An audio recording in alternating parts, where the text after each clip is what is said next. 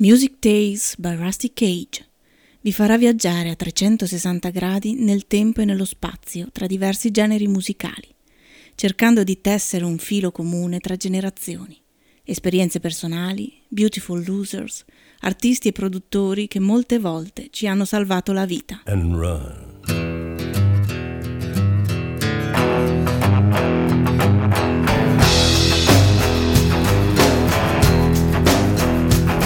When the forest burns along the road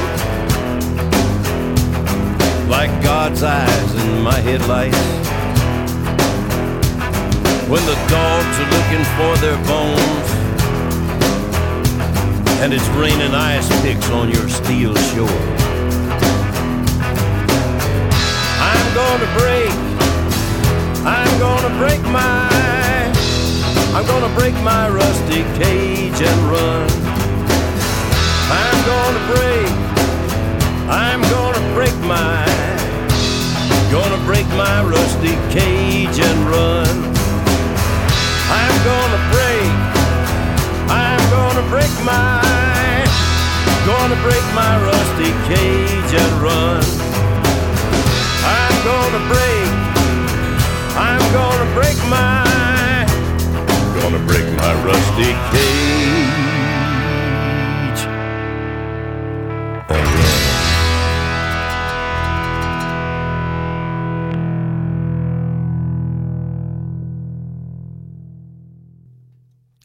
Buonasera a tutte le ascoltatrici e gli ascoltatori di Rusty Cage, ci siamo questa sera, stiamo per partire sulle onde naturalmente di un magico viaggio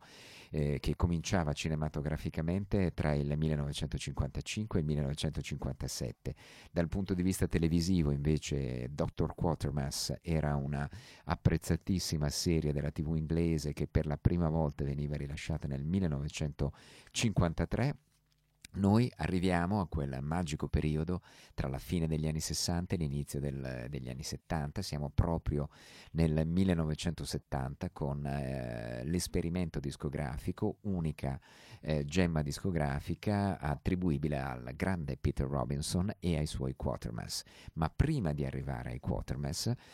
Andiamo là dove tutto è cominciato, cioè dove c'è la fusione tra musica classica mh, eh, di stampo europeo e eh, il, il, rock, il blues e la musica diciamo progressiva eh, del tempo si fondevano. Era il 1968, l'album era Ars Longa Vita Brevis, motto latino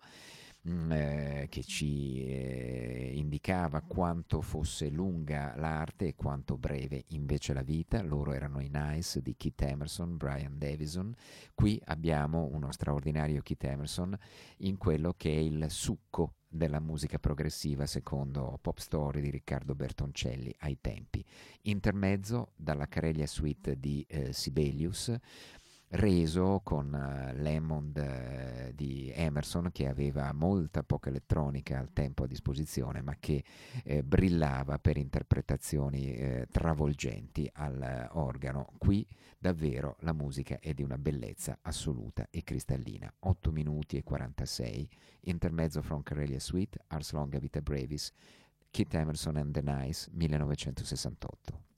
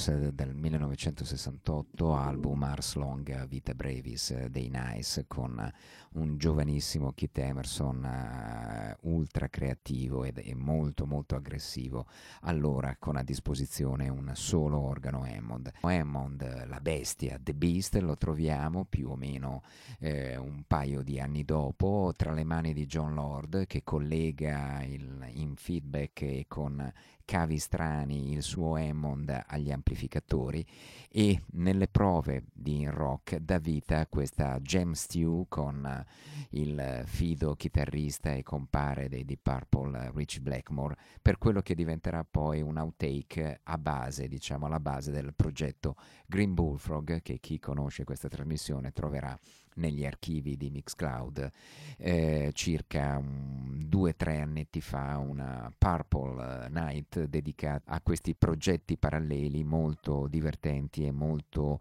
eh, scanzonati rispetto alla seriosissima e durissima produzione dei Deep Purple. James Stew Rich Blackmore e John Lord al suo organo Hammond, alla sua bestia The Beast, James Stew.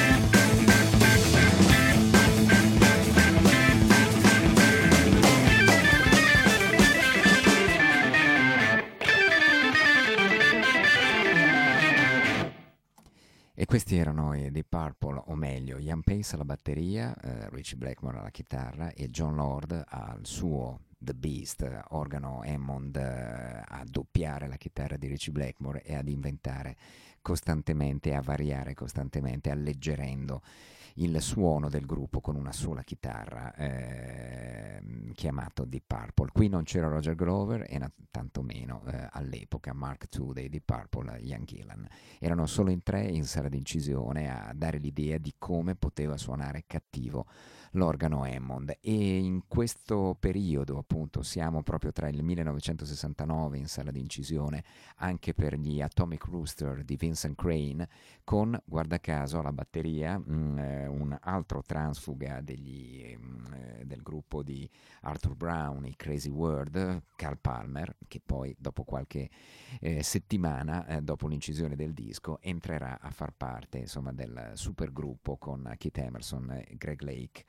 eh, per l'appunto Emerson, Lake and Palmer, con l'aggiunta del bassista Nick Graham e con la presenza saltuaria appunto di un buon eh, chitarrista che all'epoca mh, mm, eh, appunto accompagna i tre, ma la formula è quella del Power eh, Hammond Trio, a cui ci stiamo dedicando praticamente questa sera nei viaggi del uh, dottor Quatermass fino ad arrivare al eh, alla perla 1970 del gruppo omonimo. Atomic Rooster, primo album, si apriva con questa micidiale Friday the 13, venerdì 13, con tutti i significati che nell'immaginario collettivo anglosassone questo, eh, questa data particolare ha.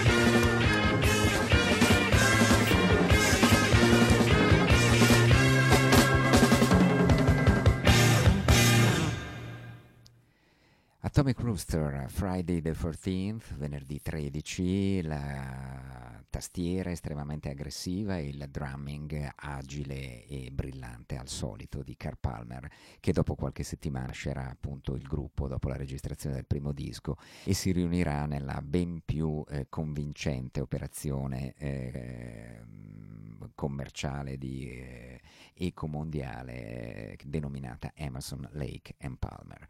ma stiamo parlando di organo, eh? parlando di anelli di congiunzione tra hard rock in formazione e eh, rock progressivo, altrettanto in esplosione tra la fine del 69 e il 1970. Insieme a Roger Glover e Ian Gillan suonavano infatti tre musicisti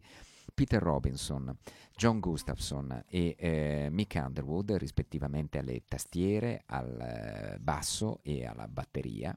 eh, percussioni, tre musicisti davvero eclettici, eh, non particolarmente famosi e che nella, sul finire del 1969, nella primavera del 1970, Harvest, celebre etichetta della EMI inglese, della EMI dedicata ai Pink Floyd, al rock progressivo e a tutto quanto diciamo, faceva strano in quell'epoca eh, di eh, radiofonia e eh, grande eh, musica eh, diciamo, in Inghilterra e dall'altra parte dell'oceano negli States.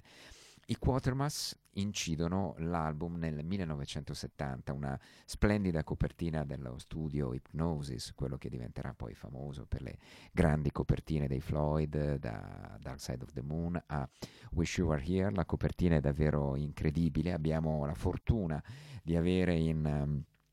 a Nolo, eh, comunque questa sera una eh, copertina originale della EMI Harvest, della EMI Harvest del 1970, l'edizione inglese, fold open cover, come si diceva una volta, copertina apribile con i testi e ehm, i volti decisamente decisi dei nostri tre autori, che poi riscopriremo lungo la storia degli anni 70, eh, Peter Robinson brillante con i Brand X, poi con Phil Collins e poi con ehm, eh, mille mille altre colonne sonore da ventali. John Gustafson transiterà nei Roxy Music, quindi musicisti sicuramente di vaglia che eh, venderanno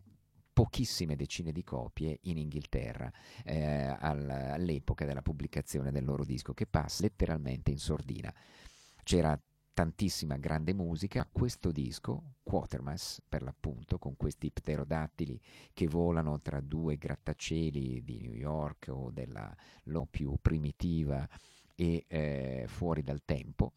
eh, segnano davvero un uh, momento molto particolare e assai poco conosciuto della storia del, dell'hard rock progressivo in trio con una magica formazione a tre organo Hammond e tastiere in generale, pianoforte con Peter Robinson e poi la sezione ritmica potente e swingante di Gustafson e Underwood con la voce decisamente brillante di Gustafson. Il disco viene riscoperto 5-6 anni dopo, anzi nella primavera del 75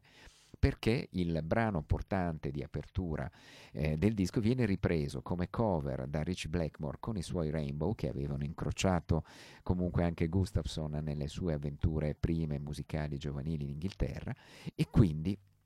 Black Sheep of the Family diventa un hit incredibilmente, va in classifica per i Rainbow, cinque anni dopo l'assoluto silenzio in cui questo brano, dalla decisa presa e dal piacevole anche formato insomma, aggressivo e quasi ballabile, eh, poteva dare delle, eh, un quadro comunque del, di quello che stava accadendo in Inghilterra tra il 1969 e il 1970. Black Sheep of the Family, brano di apertura di Quatermass, omonimo anonimo, rimasto assolutamente diciamo, all'asciutto da qualunque e estraneo a qualunque forma di successo.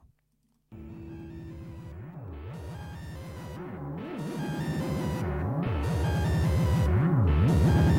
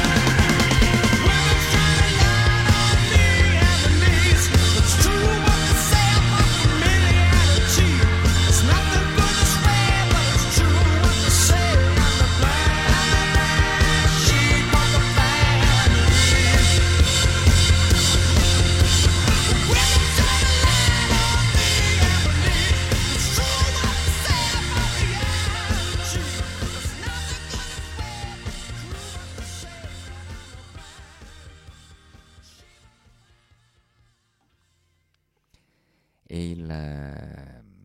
diciamo il 45 giri del, del, disco che non funzionerà per nulla eh, all'epoca, eh, 1970, davvero non più di qualche decina di copie vendute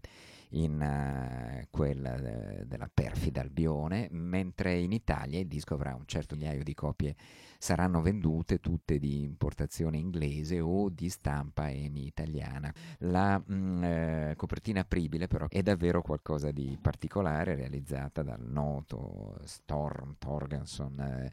dello studio Hypnosis eh, che all'epoca naturalmente si dedicava in via eh, sperimentale alle magiche copertine della musica di quegli anni.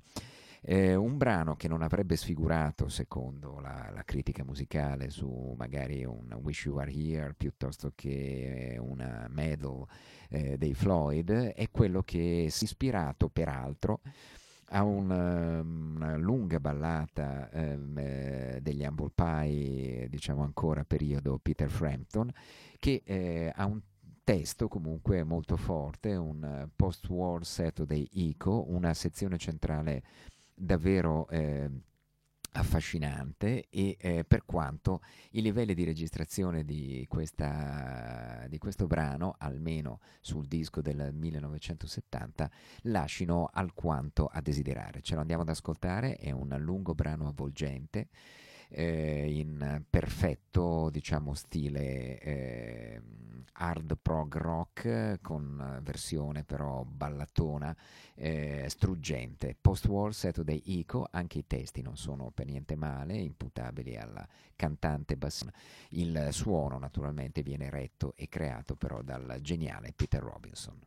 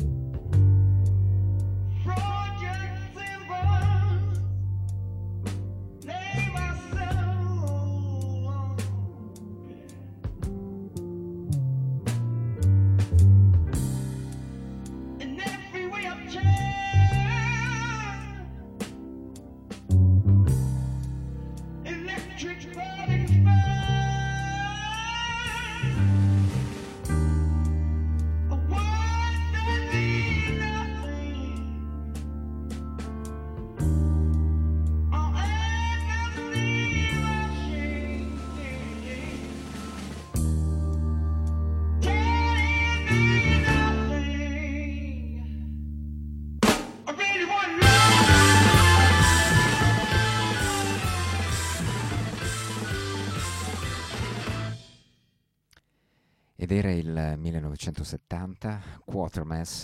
Peter Robinson, John Gustafson e Mick Underwood eh, un trio davvero dall'abilità strumentale notevolissima, grandi richiami in apertura e in chiusura, al, insomma, de- devotissimi a Kit Emerson e al lavoro con Emerson Lake Palmer, allora al, solo al debutto al primo disco, dopo chiaramente però la discografia già eh, pesantissima eh, in termini qualitativi e quantitativi dei Nice per Keith Emerson, Peter Robinson ci dà un'idea naturalmente di che cosa potesse essere comunque il, eh, un organo Hammond in una ballatona blues eh, appunto con eh, aperture e chiusure invece dichiaratamente progressive. Anche in Italia c'è chi resta affascinato da questo suono e nel 1971 in una sala vuota eh, registra liberamente improvvisazioni che si aprono in questo modo.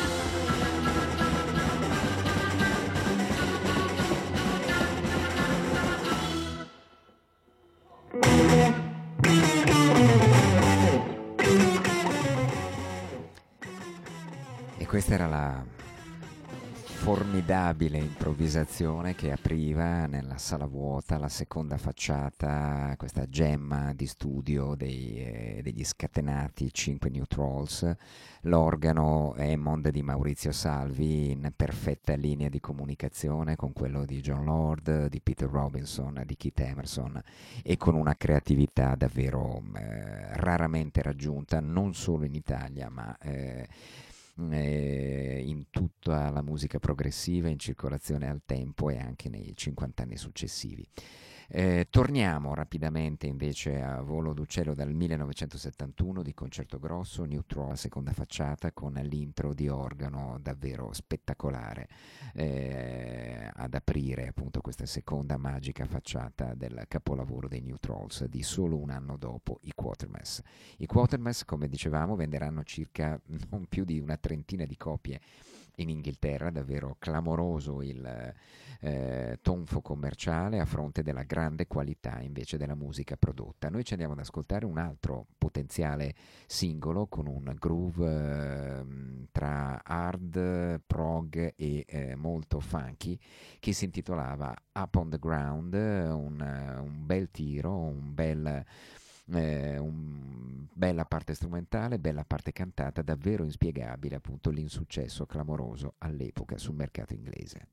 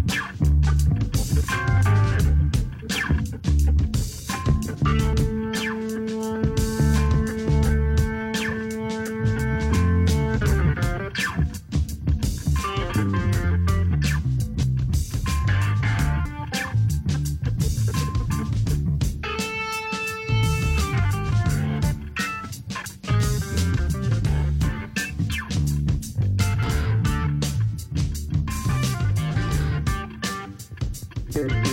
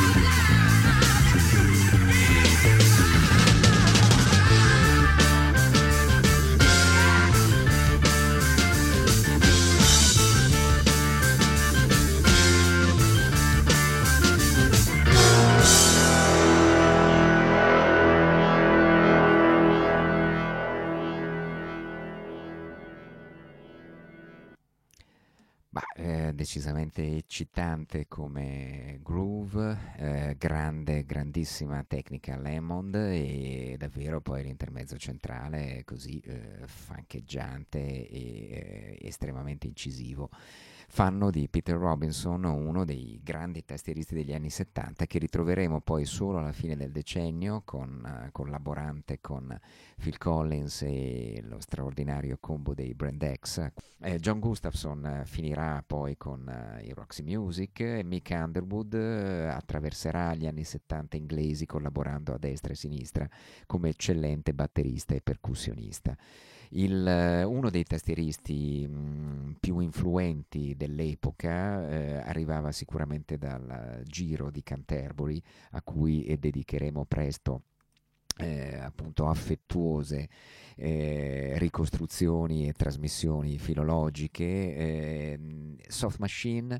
Mike Ratledge aveva ovviamente questo tocco inconfondibile al eh, Hammond elettrificato e eh, amplificato in maniera eh, assolutamente riconoscibile. Eh, Peter Robinson in questa lunga e avvolgente Laughing Tackle riprende alcune atmosfere tipicamente canterburiane tipicamente soft machine, le fa proprie e ci regala un brano swingato, gezzato, mm, molto molto diverso a dare un'idea diciamo delle tante anime di questi misconosciuti e ormai dimenticati Quatermass. Prima dei saluti, Laughing Tackle Quatermass, Peter Robinson e il suo magico Hammond Trio.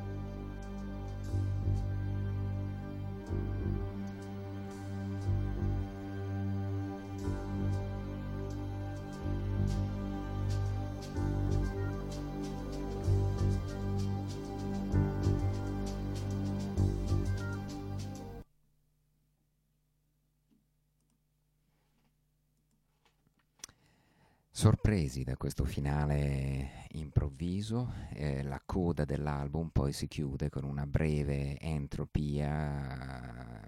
eh, che chiude eh, il cerchio con il eh, brano atmosferico di apertura. Ci avviamo alla chiusura eh, da questo punto di vista della, della, serata, un altro grande organista per salutare Peter Robinson eh, e i suoi eccellenti Quatermass, questo progetto che poi verrà semplicemente ripreso sotto eh, un seco- con un secondo capitolo che, eh, a cui Robinson sarà totalmente estra- hard rock di facile presa nel corso degli anni 90, assolutamente da dimenticare. Il disco verrà riedito, rimasterizzato dallo stesso Peter Robinson con sonorità brillantissime che però poco hanno a che fare con queste eh, sonorità vintage molto molto cool che eh, abbiamo avuto la fortuna di ascoltare questa sera insieme a tutti eh, gli amici diciamo di Peter Robinson. Un altro grande dell'Hammond che si aggirava per le lande eh, britanniche all'epoca eh, abbiamo accennato ovviamente a Mike Ratledge e ai suoi Soft Machine Organ Oriented e con questo omaggio Laughing Tackle dei Quatermass si chiudeva diciamo, la trasmissione di stasera. Una buonanotte a tutte e tutti e un arrivederci per nuovi viaggi stellari. Oblivion Express, Second Wind era il lavoro di Brian Auger con la magica voce di Alex Ligertwood che aveva sostituito